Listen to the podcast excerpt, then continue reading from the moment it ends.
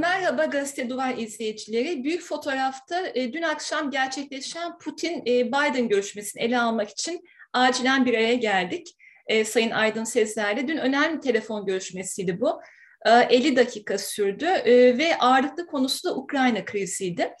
E, Biden göreve geldiğinden beri beşinci kez e, Putin ve e, Biden bir araya gelip Ukrayna konusunu ve ikili ilişkileri ele aldılar. Bu da Ukrayna özelinde e, bu ay gerçekleşen ikinci görüşmeydi. Biz de bu sabah e, Aydın Sezer'le bir araya geldik ve e, bu konunun farklı boyutlarını ele alacağız. İlk sorum Sayın Sezer, bu görüşme ne anlam ifade ediyor? Çünkü ABD-Rusya ilişkileri açısından bakıldığında artık daha fazla diyaloğa açık bir ortam söz konusu. Trump dönemine nazaran. Trump döneminde her ne kadar Trump e, Rus e, Rusya'nın adamı olarak nitelendirilse de aslında bu kadar yakın bir diyalog kanalı yoktu. E, görüşmüyorlardı bu kadar fazla. Siz nasıl e, değerlendiriyorsunuz bu son görüşme trafiğini? Melek Hanım sizin de bahsettiğiniz üzere beş kez telefon görüşmesi, bir kez de zirve var Haziran ayında. Zaten ilk Putin görüşmesinde taraflar temas yollarının açık olması üzerinde durdular. İstişareler yapıyorlar. E, bu da tabii hem iki ülke arasındaki ilişkiler hem de dünya barış açısından, bölge barış açısından gerçekten e, son derece e, önemli bir konu.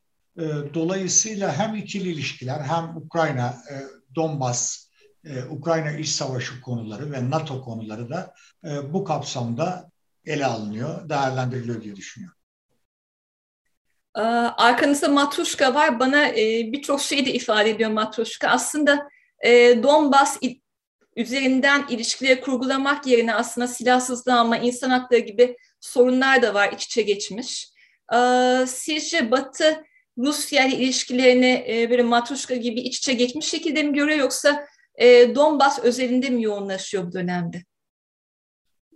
Ee, her ikisi de, bu soruya her ikisi de şeklinde yanıt vereceğim ama e, son birkaç aydır e, Batı'da, NATO'da konuyu tamamen Donbas ve Ukrayna üzerinden e, müzakere etmeye çalışıyor ya da Rusya'yı baskılamaya çalışıyor. İki ülke arasında başlayan diyalog sürecinde sadece insan hakları ya da siber suçlarla ilgili işbirliği değil, silahsızlanma ve özellikle Ukrayna'da, e, Ukrayna-Rusya sınırında hem e, NATO'nun hem de e, Rusya'nın tahkimatının artırılmasıyla yaratılan gerginlik de bir anlamda önem kazanmaya başladı. Tabii burada ABD'nin özellikle Biden'la birlikte NATO'ya önem vermeye başlaması, Avrupa güvenliği açısından NATO'yu sürekli ön plana çıkartma içerisi, çıkartma çabası içerisinde olması. Belki de Fransa'nın ve Macron'un Avrupa Birliği askeri gücü oluşturulmasına yönelik süreci ötelemek ya da baskılamak istiyor olması e, daha çok Avrupa üzerinden yani Ukrayna üzerinden e, bir e, Rusya ile temas ya da ilişki geliştirme biçimini ön plana çıkardı. Ama elbette ABD ile Rusya arasında sadece Ukrayna ve Donbas üzerinden e, kaynaklanan bir mevcut. Çok daha fazla başlık daha fazla var. E, sanatları bunlardan bir tanesi ve her ülkenin özellikle e, siber güvenlik ya da siber suçlarla ilgili birbirlerinin seçim süreçlerine müdahil olma noktasında bile sorunları olduğunu hatırlayalım. Ee, bir yandan da Batı e, Rusya ilişkilerin Donbas sorununu aslında genişlemeyle beraber ele alıyor NATO'nun NATO'nun genişlemesiyle. Ama Rusya'daki eğilim anladığım kadarıyla bu ikisini farklı olarak ele almak ve sınırlarında artık NATO askeri görmemek için e, farklı bir yaklaşım e, sürdürmek istiyor Putin'de. Siz nasıl değerlendiriyorsunuz Batı ile Putin'in bu konudaki yaklaşım farklılığını? Şimdi e, NATO'nun doğuya doğru genişlemesi sorunu ya da konusu Rusya açısından yaklaşık 30 yıllık bir sorun. Ee, Ukrayna konusu çok daha yeni bir konu. Donbas konusu çok daha yeni bir konu. Ya da Kırım'ın ilhakı ve işgali konusu 5-6 yıllık geçmiş olan bir konu. Dolayısıyla bu iki e, başlığın birbirinden ayrılması gerekiyor elbette. Ve Rusya bunu özenle yapmaya çalışıyor. Ee, Rusya ve Putin, e, NATO'nun, Batı'nın, ABD'nin NATO'nun doğuya doğru genişlememesi konusunda e, Rusya'ya güvenceler verdiğini iddia ediyorlar. Sözlü anlamda güvenceler verdiğini iddia ediyorlar. Zaten bu güvencelere dayanarak da e, Rusya güvenlik konseptinde 90'ların e, başından beri şu hususun altını özenle vurguluyor. Bizim NATO'nun doğuya doğru genişlemesi söz konusu olduğu zaman Rusya Federasyonu'nun sınırları eski Sovyet sınırlarıdır diyor. Fakat buna rağmen Buna rağmen özellikle Baltık ülkelerinin e, 99'da yanılmıyorsam 90'lı yıllarda NATO üyesi olması, daha sonra e, Karadeniz'e kıyısı olan Romanya ve Bulgaristan'ın 2000'li yıllardan itibaren NATO üyesi olması ve e, 2006-2007'den itibaren de Gürcistan hareketliliği e, Rusya'nın e, bir anlamda kırmızı çizgilerini belirleme noktasında e, adım atmasını e, beraberinde getirdi. Dolayısıyla Rusya e, her şeyden önce şunu söyleyelim. Donbas ya da Ukrayna konusunu bir iç mesele olarak görüyor. NATO'nun doğuya doğru genişlemesini farklı bir mesele olarak görüyor. E, ABD ve NATO da bu iki konuyu adeta özdeşleştirip Ukrayna üzerinden NATO'nun doğuya doğru genişlemesi e, olgusunu işliyor. Hatırlanacağı üzere bir Gürcistan e, deneyimi var. Her iki tarafında yaklaşık 10-11 yıl önce. Demin bahsettiğiniz yasal güvenceler aslında çok önemli bir konu. Yazılı güvence bu en sonki görüşmeye de gündeme geldi. En son 7 Aralık'ta da bildiğim kadarıyla gündeme gelmişti. Batı şu an yasal güvence vermek konusunda çekinceli duruyor. Putin ise gönderdiği yasal e, güvence taslakları, taslak metinleri üzerinden bu konuda ısrarcı. Siz nasıl görüyorsunuz? Neden Rusya yasal güvence konusunda bu kadar ısrarcı? ve bu yakında 10 Ocak'ta gerçekleşecek görüşmelerde bu ön koşul olur mu ilişkilerde? Şimdi Menekşe Hanım, öncelikle e, Gürcistan e, deneyiminden çıkarılan dersler hem Batı ve NATO için hem de e, Rusya açısından çok önemli. Çünkü e, Rusya e, Gürcistan'da kırmızı çizgisinin ne olduğunu net bir şekilde ortaya koydu. Şimdi e, yine doğuya doğru genişlemesi söz konusu NATO'nun. Bu konuda sadece Gürcistan değil artık e, Rusya'nın da e, üyelik perspektifi söz konusu. Hatta bu iki konuda da Türkiye'nin öncülük yaptığını ya da yardımcı olmaya çalıştığını da söyleyebiliriz. İşte e, Putin bu noktada özellikle 7 Aralık görüşmesinden sonra bu sürecin müzakere sürecinin devam etmesi bağlamında ortak çalışma yapılması bağlamında e, bahsettiğiniz iki e, taslak anlaşma metni sundu. Bu metinler e, Batı tarafından elbette e, hem şaşkınlıkla karşılandı hem de baştan ön yargılı olarak özellikle NATO Genel Sekreterinin e, söylemleri bağlamında e, pek bir e, olumlu karşılık bulmayacak gibi gözüküyor. Çünkü bu NATO'nun politikalarına Rusya'nın, Putin'in müdahalesi anlamına geleceği şeklinde yorumlanıyor. Ama buna rağmen Biden-Putin zirvelerinde ki bu özellikle 7 e, e, Aralık'taki zirvede Putin'de Biden'da iki ülke arasında işbirliği yapılması gerektiğine önemli atıfta bulundular. Hatta Putin İkinci Dünya Savaşı'nda bu iki ülkenin müttefik olduğunu ve birçok fedakarlık yaptıklarını belirterek bu ruha sadık olarak bölge ve dünya barışına e, yardımcı olmaları gerektiğinin de altını çizdi. Nihayet bu diyalog penceresi açıldı. Şimdi bahsettiğiniz 10 Ocak'ta e, görüşmeler var. Yanılmıyorsam 11-12'sinde NATO ile görüşmeler var. Daha sonra AGİT çerçevesinde görüşmeler var. Yani liderler her ne kadar sert mesajlar veriyor olsalar da dünkü toplantıda, dünkü görüşmede her iki taraftan da son derece sert mesajlar da vardı. E, örneğin Biden e, Rusya'nın Ukrayna'ya müdahalesinin çok sert bir şekilde ABD ve müttefikleri tarafından cevaplanacağını, bunun bu konuda kararlı olduklarını vurguladı. E, Putin de e, cevaben e, NATO'nun doğuya doğru genişlemesiyle ilgili yazılı garantiler verilmesi gerektiğini, hatta ABD'nin tek taraflı ambargo ya da müeyyide uygulaması durumunda ilişkilerin sona ereceğini de işaret etti. Yani üstü örtülü bir tehdit de var. Ama bu görüşmeye rağmen Ocak ayı içerisinde yapılacak bu bahsettiğimiz temaslar da iki ülke arasında kanalların açık olduğunu ve e, bir diyalog e, boyutunun olduğunu gösteriyor. Bu da e, çok önemli bölge barışı açısından. Ben burada sürekli bölge barışı ya da dünya barışına vurgu yapıyorum ama bu asıl Türkiye açısından çok daha önemli. İçinde bulunduğumuz olağanüstü şartlar çerçevesinde bence Rusya ve ABD'nin ABD'yi ilgilendirdiği kadar en çok e, Türkiye'yi de ilgilendiren bir durum. Ben de tam ona bağlayacaktım. Aslında bizim medyanın da en çok dediği şey her konuyu Türkiye'ye bağlıyoruz.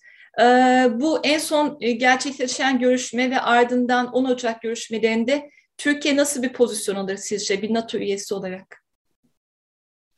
Şimdi e, Türkiye tabii e, 2021 yılında e, NATO'nun e, sadık bir müttefik olduğu, müttefiki olduğunu birdenbire hatırlattı. Bunun bir defa altını çizelim. Bu daha önce de konuştuğumuz e, dış politikadaki U dönüşü kapsamında ele alınacak bir konu. E, bu noktada Türkiye önce Ukrayna ile Rusya arasında arabuluculuk e, fikriyle ortaya çıktı ve Rusya tarafından net bir şekilde e, reddedildi. Eğer çok e, arabulucu olmak istiyorsanız Donbas'taki her iki cumhuriyetle de Donetsk ve e, Lugansk cumhuriyetleriyle Kiev yönetimi arasında arabulucu olun dendi. E şimdi Türkiye tekrar e, NATO-Rusya ilişkilerinde bir arabuluculuk olma e, pozisyonunu tam talep etmedi ama bu konuda yani bu, bu bunu bu şekilde yorumlanabilecek açılımlar ya da gelişmeler söz konusu. E, Türkiye NATO'nun bir üyesi ve çok önemli bir üyesi Rusya açısından. Özellikle Karadeniz'e kıyısı olan boğazları kontrol eden Ukrayna ile savunma sanayi işbirliği olan e, bir ülke. Dolayısıyla ben burada e, Türk dış politikası bu konuda Rusya'ya e, tarafsızlığını ya da yansızlığını göstermediği müddetçe e, tarafı belliz çünkü NATO üyesi e, bir gelişme olabileceğine e, ihtimal vermiyorum. E, bir de az önceki soruya ilaveten bu e, taslaklarla ilgili şunu ifade edeyim. Batılı e, bazı yorumcular, analistler hatta Türkiye'de de var. E, bu e, önerileri, Rusya'nın bu anlaşmalar paketini bir müzakere önerisi gibi görme eğilimindeler. Bilmiyorum e, soracak mıydınız? E, bu e, Rusya açısından ben bir müzakere ön şartı olduğunu açıkçası düşünmüyorum. Bunu ben bir kırmızı çizgi olarak görüyorum. Çünkü bu 30 yıllık bir konu.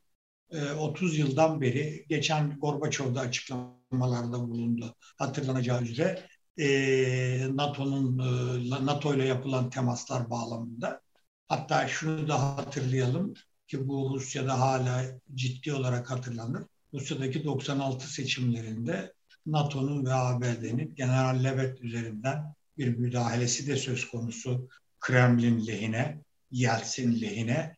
O dönem e, komünistler ilk turda neredeyse kıl payı kaçırdılar ve Levet e, Yeltsin e, lehine ağırlığını koymuştu. Dolayısıyla bu çok eski bir hikaye sadece Ukrayna bağlamında e, ele alınacak bir konu değil.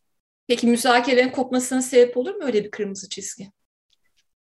Ben e, ABD'nin ve e, NATO'nun buna cesaret edebileceğini açıkçası düşünmüyorum. Çünkü ABD ve NATO burada yeknesak ya da tek vücut halinde Rusya'nın karşısında bulunmuyorlar. Batı'nın şu andaki en büyük zaafı ya da açmazı bu. Biden'ın e, NATO'ya dönüş ya da Ukrayna üzerinden NATO-Rusya karşılaşmasına çaba sarf etmesi tekrar dediğim gibi e, bu e, ABD'nin NATO'yu Avrupa'da tekrar önemli kılma çabasının da bir sonucu. Buna mukabil e, yine az önce belirttim Macron'un Avrupa Birliği silahlı kuvvetler oluşturma çabası ya da süreci var. Unutmayalım ki Macron birkaç kez NATO'nun beyin ölümünün gerçekleştiğini açıkça belirten bir lider. E bir de tabii Almanya'nın yeni yönetim olmasına rağmen Almanya'nın özellikle İtalya'nın bir ölçüde de Fransa'nın artık İngiltere yok Avrupa Birliği içerisinde. O da ABD gibi dışarıdan bir NATO üyesi sadece. Bu konuda AB Avrupa Birliği'nin e, Ukrayna üzerinden Rusya'yı karşısına alabilecek bir potansiyeli de yok. Bir e, silahı da yok. Silahı yok derken siyasi anlamda söylüyorum. Zaten Avrupa Birliği genel anlamda e, bu gibi konularda hep ikinci planda kalmıştır. Ama bir de e, doğal gaz sorunu ve kış ayları var ki e, Türk Akım 2'nin başlaması süreci de Rusya açısından tamamlandı. Almanya'dan sadece yerel otoriteden e, izin bekleniyor. Böyle bir dönemde e, Avrupa'nın riske atılması anlamına gelecek. Ben e, burada daha fazla ileri gidebileceklerini düşünmüyorum. Ama bu e, tabii NATO'dur. E, son tahlilde bir güç mücadelesidir. Eğer öyle bir şey olursa da e, çok büyük bir olasılıkla e, Donetsk ve Lugansk yani Donbas'ta e, Rusya tarafından işgalle sonuçlanacak bir süreci evrilir diye düşünüyorum. Yani Rusya bu anlamda tıpkı Kırım'da olduğu gibi özellikle Karadeniz'e açılımda önemli olan deniz alanları açısından önemli olan Kırım'da olduğu gibi Ukrayna ana kara parçasında da e, Donbas'ı işgal ve derhal ilhak eder. Bir de tabii şunu hatırlatmak lazım. E, Rusya e, her ne kadar e, Donbas konusunu Ukrayna'nın bir iç sorun olarak görüyorsa da bu konuda uluslararası platformlardaki sonuçlara da atıfta bulunuyor. Minsk anlaşmalarına atıfta bulunuyor. E, Normandiya formatı e, toplantılarına atıfta bulunuyor. Kontak grubunun temaslarına atıfta bulunuyor. Hatta çok net de meydan okudu. ABD'ye istiyorsanız gelin siz de Normandiya formatına katılın dedi. Dolayısıyla Rusya hem diplomasi hem siyasi anlamda e, yine çok kararlı adımlar atıyor. Çok teşekkürler Aydın Sezler. E, pazartesi günü de büyük fotoğrafta zaten Türkiye-Rusya ilişkilerini ele alacaktık. Bir anlamda bir e, ön hazırlık oldu hepimiz için. E, çok teşekkürler. E, yeni bir programda görüşmek üzere.